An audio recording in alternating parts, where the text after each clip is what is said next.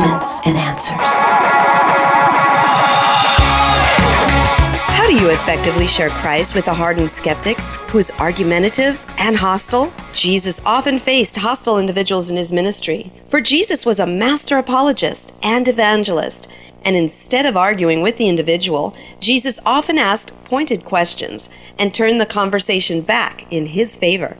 This is a skill every Christian can learn and use when they encounter a hostile individual. You're listening to Evidence and Answers with your host, Pat Zukran. Pat is an author and teacher in the area of Christian apologetics, the defense of the Christian faith. Today, Pat presents part 2 of his message titled Killer Questions, where he equips Christians with key questions to ask when engaging a hostile skeptic. Let's join Pat now as he presents practical methods of sharing Christ with a hardened skeptic. Second question, how did you come to that conclusion? This helps you understand the basis for their beliefs. And you don't just let someone state their position, you ask them for the evidence. What's the evidence that supports your claim? You see, the burden of proof isn't always on the Christian. You got to put the burden of proof back on them. See if they can give you good reasons for why they believe, or if they just feel strongly about something. It's not always your job to defeat their claims or argue them, but their job to defend theirs. And while listening to their explanation, ask, is it plausible? Okay? Is it probable? And see if their reasons and evidence are credible or not. For example, we were at Mount Hermon the other year, and there was a delightful Jewish young man who came, and he was an atheist. And I asked him, I said, we were sitting down, I said, let's start from being. Do you believe in God? And he said, well, I think all religion is the source of evil and conflict in this world. And I said, what do you mean by that? He said, well, I think this religion is evil. And I said, well, how did you come to that conclusion? And he said, well, look at the Crusades. He said, I've studied the Crusades quite a bit, the incredible atrocities that were created. And my studies, deep studies of the Crusades show that religion is evil. And I said, okay, which crusade? There's 7. 7 of them never made it to the Holy Land. Which one? And he said, oh. I said, well, never mind. How long did the Crusades last in the scope of Christian church history? He said, well, I guess I really don't know about the Crusades. I said, oh. So how did you come to your conclusion? And he looked, he said, well, I guess I'm really not that sure. And I said, oh. Okay, well, I said, could I explain a little bit to you how the Crusades came about? And he said, oh, okay. And so we had a great discussion, and in the end, he came to realize, well, his belief about religion being evil was false. Now, the next question you ask is related to the second one, and it's this. How do you know it's true? Similar to the previous question, you're finding out why they believe and how good is their evidence. Often for the first time, they need to clearly state why they are so sure of their position. And often they discover they do not have solid grounds for their position. For example, I was on a plane speaking with a Buddhist. We were talking and we got on the topic of reincarnation. He said, well, when you die, you come back, in a different form, all of that, until you break the cycle and enter into nirvana. And the question I asked him was, how do you know that's true? And no one had ever asked him that before, and he said, well, no one knows what happens after death. No one can possibly know. He said, you're a Christian, how do you know? I said, well, thought you'd never asked. I said, the reason I know is because of the resurrection of Jesus Christ. And he looked at me and said, how do you know that's true? And boom, we went into the defense of the resurrection. And when we were done, you could see, the Buddhist priest, he was in his full garb, really beginning to think through the issue. Fourth, where did you get your information? This allows you to evaluate the source of the person's information. And often, the person may not have a reliable source, but he has never been asked. For example, a month ago, a man was talking to me and said, the four Gospels are not the oldest Gospels, are not the earliest records of Christ. There are many other secret Gospels found in Egypt that predate the Gospels. So I asked him, I said, where did you get this information? And he said, well, everybody knows that. And I said, well, I'm not too familiar with that. Where did you get that information? And he kind of hemmed and hawed and everything. And I said, so how reliable is your information? Where did you get your information? And finally, he reluctantly admitted he got it from the novel, The Da Vinci Code. Okay? I said, well, there you go. You know, I said, you believe everything you read in a fiction novel? And the final question, what if you're wrong? The implications of the other worldviews and religions are not so bad. Okay? If Hinduism, I don't make it, I'm simply reincarnated and I can try again. In Buddhism, I go through the cycle of rebirth and try again. In atheism, I go 6 feet under and that's it. Extinction. But the implications of rejecting Christ are quite severe. All right? And what if you're wrong? Then you spend eternity separated from God forever in a place called hell. This one I use only if a person is not taking the issue seriously, or it's a good way to leave them with a lingering thought. For example, when I was in Eastern Europe, in Hungary, I was talking to a man, and I said, he was an atheist, and I said, do you know the implications of atheism? If atheism is true, there's no purpose for your existence. No meaning, no significance. Then you're an accident in time and space. You live, you die, and you're extinct. And eventually, one day, all of mankind will be extinct, and the universe will one day run out of energy and die. So what difference did it ever make that we were ever here? And I shared with him a couple quotes from the atheist. Well, then he looked at me, and he said, well, okay, I'll eat, drink, party till I die. Okay, I can live with that. And I thought, oh, well, most people can't, you know. But then I asked him the question, I said, all right, but what if you're wrong? You eat, drink, party, and you die, and then you stand before God, and you need to give an account of your life, and he's going to ask you, why should I grant you eternal life? I said, what if you're wrong? I said, is that a game you want to play without even investigating the facts behind Jesus Christ? He thought about it for a while, and I could tell as we departed, I put the pebble in his shoe. He was kind of bothered by it, okay? And a couple weeks later, a missionary friend there in Hungary said he started showing up to the Bible study, all right? Now, as you ask these questions, you need to find the flaws. Look for the flaws in the reasoning of the person you're talking to. Look for contradictory statements. For example, my friend said, well, I can't believe in God because of the existence of evil. Well, how can you define evil without an absolute standard of good? And where does that absolute standard of good come from? A moral law must come from a moral lawgiver. Or the person that says, there's no such thing as absolute truth, right? You simply ask them, is that an absolute truth statement? Look for hasty or overgeneralizations. Hasty overgeneralization is accept these conclusions because of an atypical or an unusual case supports it. For example, the person says, well, I know a Christian pastor who embezzled all the money from his church to use for his own purposes. Therefore, all Christians are hypocrites. Okay? Third, look for straw man arguments. These are probably the most popular. A straw man or misunderstandings of the Bible. False caricatures. Misunderstandings of biblical teachings. These are some of the most popular I find with non-believers. For example, in our conversation the other day with the unbeliever, he said, well, even if there is a God, I can't believe the God of the Bible. I said, why not? And he said, well, because there's so many contradictions about God in the Bible. And I said, such as? And he says, well, God is perfect and loving, but God says in the Old Testament, he is a jealous God. How can he be perfect? That's an insecure God.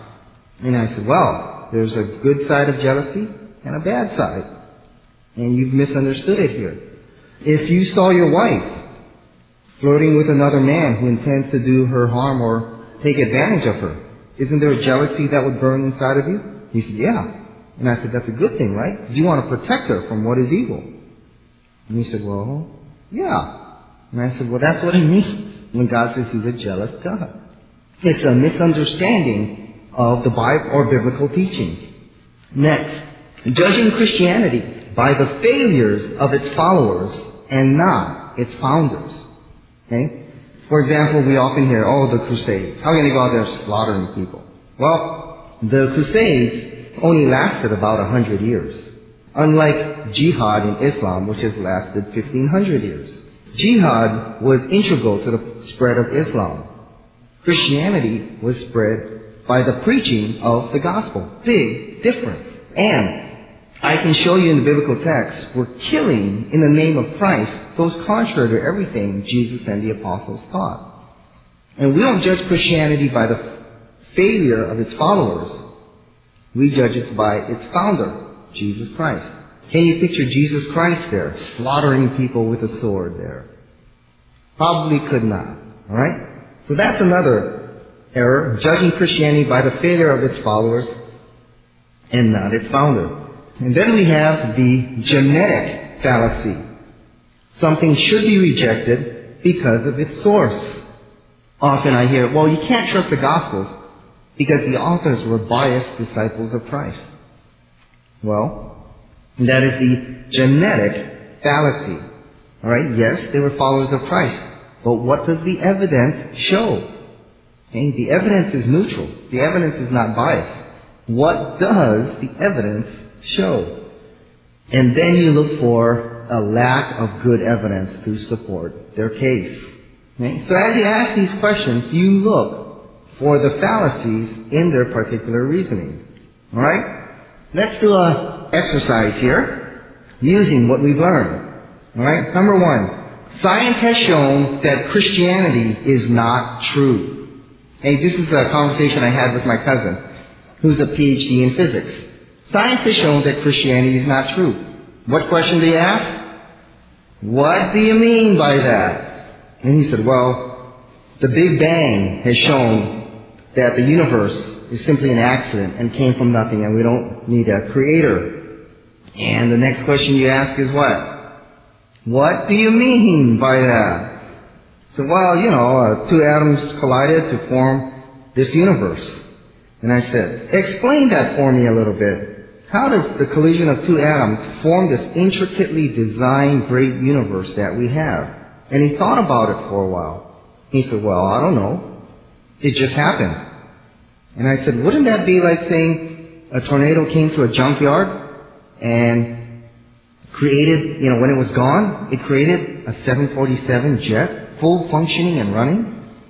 And he said, well, yes. And I said, what's the probability of that happening just by chance? And he said, well, highly unlikely, but it happened. And I said, doesn't that require a whole lot of faith? And he looked and said, well, yes.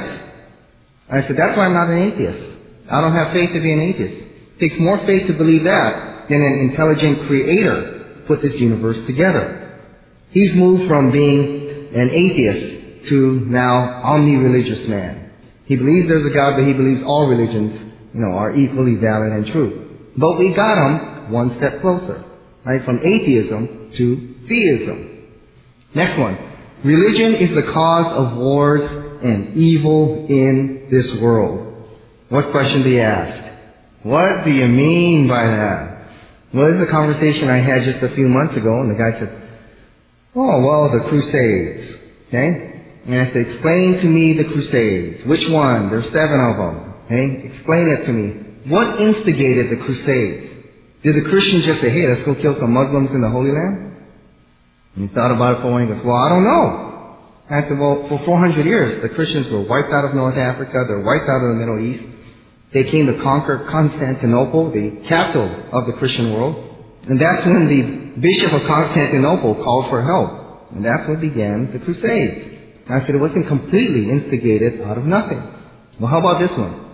All religions are about faith in things that cannot be proven. For example, I believe when you die, you go 6 feet under, and that is it. There's no reason to believe anything else. What do you ask there? Yeah, what if you're wrong? Or how do you know that's true? How do you know that there's not an immaterial essence that survives the death of a physical body? How do you know? And the atheist thought about it for a while. He goes, well, nobody can know. I said, isn't that a statement of faith on your part? And he said, well, yes. And I said, takes faith to be an atheist, huh? He looked at me and said, well, how do you know you're right? I said, I thought you'd never ask. You know, we went through the resurrection. So the 5 killer questions are great to use on a hardened skeptic. Here's another one. We call this the backseat driver, or it's a version of reductio ad absurdum. Oh, this is the backseat driver. This is where you use leading questions to make your point. Leading question allows a person to see his flaws and lead him to your point. So in this technique, you need to know a little bit of the other person's position and the flaws that you want them to see. And in this technique, you kind of got to figure out what your end goal is and the questions you want to ask to take him there. So you listen carefully to the inconsistencies or weaknesses, and instead of being on the defensive, you ask the questions. For example, just a few months ago, I was talking with 2 Muslims who are claiming that Islam is the true religion and Christianity is not. And actually that Islam is the fulfillment of Christianity. And so they said the Quran is the perfect book from heaven with no flaws, but the Bible has all kinds of flaws. I asked them this question. So instead of arguing with them, I just asked them the question, does Islam teach that Jesus is the divine Son of God? Does Islam teach that he died upon the cross and rose again? And they said, absolutely not. Jesus did not die, he did not rise again. And I said, all right, on what historical basis does Muhammad reject the death and resurrection of Christ? It's the one of the best attested to ancient historical events there is. On what historical basis does Muhammad reject the death and resurrection of Christ? And they thought about it for a while, and they said, well, the Quran says. I said, that's circular reasoning. The Quran comes 600 years after the Bible. The death and resurrection of Christ has been preached from the very beginning. On what historical basis does Muhammad reject the death and resurrection of Christ? And they thought about it for a while, and they said, well, we don't know. And I said, therein lies a huge error in the Quran. And there's a historical error that shows you this is not the perfect book that has come down out of heaven. And you can see that bothered them for a while. They were kind of quiet, and they kind of had their head down. I kind of felt bad for them, so I kind of changed the subject, you know. But as we left, I said, hey, think about the death and resurrection of Jesus Christ, and on what historical basis does Muhammad build that on? Because if it's false, the Quran is false, and Jesus Christ is indeed the divine Son of God and the Savior of the world. Technique number 3. Hey, we call this driving them off the cliff. It's a form of reductio ad absurdum. In other words, you adopt the other person's worldview and ideas and see where it takes you. Often it takes you to absurd conclusions, which you point out to the individual. See, often people do not see the logical implications of their ideas. You need to point them out. Expose the inconsistencies and unlivability of their particular position. And 3 steps to this process. State the idea clearly. Often you can say, let me see if I understand you correctly, and see where this principle leads if it is consistently lived out. And if you find a problem, point it out and invite the other person to consider its implications. Okay, Jesus often did that, right? In Matthew chapter 12, after he delivered the demon-possessed person, the Pharisees came to him and said, well, do you know how he delivers demons? He does it by the power of the devil, by the power of Beelzebul. And Jesus says this, well, every kingdom divided against itself is laid waste, and no city or house divided against itself can stand. And if Satan casts out Satan, he is divided against himself. How then will his kingdom stand? If I cast out demons by the power of Satan, By whom do your sons cast them out? Therefore, they will be your judges. Jesus drove them off the cliff. He said, all right, let's take your implications and see where it leads. And it led to ridiculous conclusions. And same thing you can do with moral relativism. Okay? If morality is not absolute, we all create right and wrong that can't be lived out correctly, all right, and simply point it out to them, all right? I remember doing this in a guy's Zonin. He talked about moral relativity and how morality is relative and all this. And so I said, oh, okay. So I grabbed his car keys, and I left my car keys, and I started walking out the door. And he said, hey, that's wrong. You can't do that. I said, why not? He said, well, you're hurting me. I said, well, how's that bad? And he said, well, you can't do that. I said, why? And he said, well, you can't leave me without a car. And I said, no, you have mine. I said, I drive, you know, my profession, I drive a lot more than you do. I need a new car. You don't look like you're financially hurting. This car take you where you need to go. Hey, no problem. And he said, you can't do that. That's stealing. And I said, are you appealing to a higher moral law? You know, we just drove him off the cliff. We shared with him the implications of his particular belief system. All right, now, how do you get good at this? Well, practice. Practice your skills in real-life situations. That's the best way to improve. After each encounter, reflect on the conversation and see how you could have responded better. Reflect after each encounter and say, did I know enough about the issue? What do I need to improve upon? After football games, what do teams do? They look at the films and see how they could have done better. Same thing we need to do after our conversation. Third, anticipate a conversation. Think of the questions and how you would respond and what questions you should have asked. And with your wife or with your friend, see if you can practice on them. Fourth, be aware when questions are used against you to challenge your position. And finally, how do you deal with the steamroller? Steamrollers are persons with strong personalities that overpower you, okay, with their strong personalities. These people often present challenges quickly, one after the other. After giving you just a brief moment, and when they see you have a response, they interrupt you constantly and bombard you with questions. They constantly interrupt, okay, once they see that you may have an answer. And they cut you off and bombard you with more questions. Often they do not listen to what you have to say. They're simply trying to take you off track. Most are not interested in a good discussion. They want to win through intimidation or the raising of their voice. In this kind of situation, a most must be confronted politely, but often strongly. The first thing you do with a steamroller, okay, you need to stop him. First step is to request courtesy on his part. Okay, when he interrupts, ignore his point, and when there's a break, kindly say, all right, if it's okay, I'd like to finish my point before you bring up another.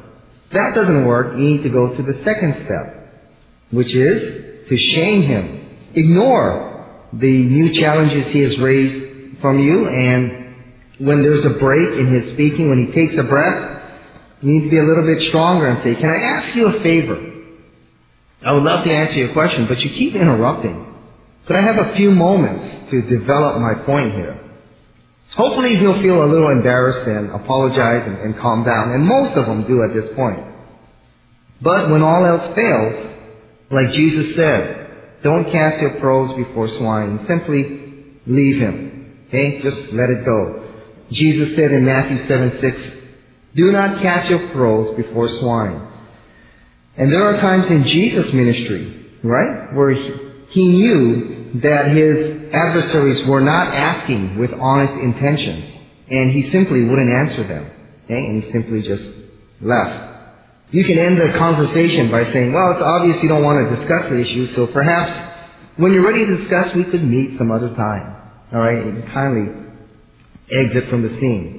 Hey, remember, you don't have to win every debate. If the guy doesn't want to discuss it, Even Jesus would not cast his pearls before swine. Even Jesus knew there was a time when you simply just say, all right, when you're ready to discuss or your intentions are more honest, I'll begin to seriously engage you in conversation. Well, 2 Corinthians 10:5 says, we demolish all arguments and every lofty speculation that sets itself up against the knowledge of God, and we take every thought captive in obedience to Christ. In dealing with a hardened skeptic, don't always feel the burden is upon you to prove your point. Learn to turn the tables and put the burden back on him, and learn how to gently expose the flaws in his arguments. Then when you do, you often bring them one step closer, and they'll be a lot more open to hearing your presentation when you come back another time. Hey, remember, evangelism is a process. Our goal is to get them one step closer. And sometimes getting them one step closer is exposing the fallacy of their arguments and leaving them with that pebble in their shoe. All right? Thank you very much. Look forward to seeing you in the next couple of seminars.